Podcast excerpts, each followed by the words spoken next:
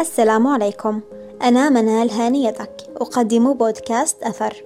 صوت يتحدث معك وعنك عن مواقف ومشاعر مررت وشعرت بها.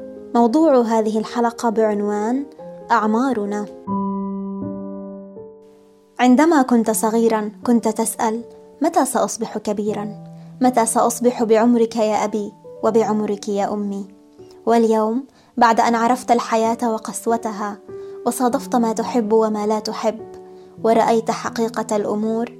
تتمنى لو تعود طفلا من جديد بأفكارك العفوية البسيطة. عام يليه عام.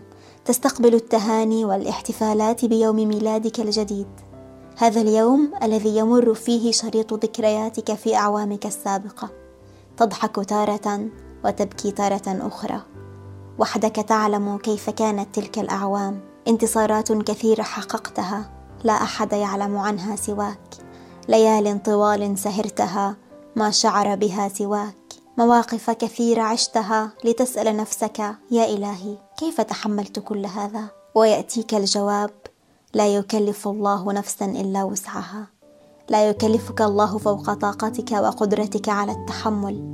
فلا تفكر كثيرا. الأشخاص الذين فقدتهم والفرص التي ضاعت منك والصدمات التي عشتها ستجد العوض عنها في أيامك وأعوامك القادمة.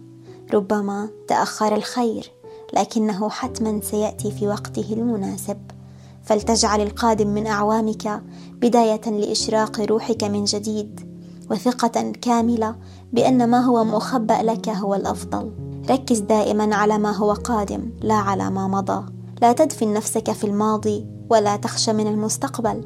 واصنع لنفسك حاضرا تسمو به حتى بعد وفاتك.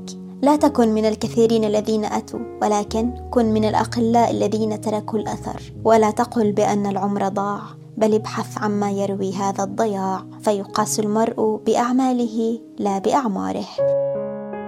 يقول الشاعر إيليا أبو ماضي لتكن حياتك كلها املا جميلا طيبا ولتملأ الأحلام نفسك في الكهولة والصبا مثل الكواكب في السماء وكالأزهار في الربا.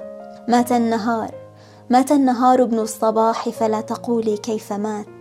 إن التأمل في الحياة يزيد أوجاع الحياة.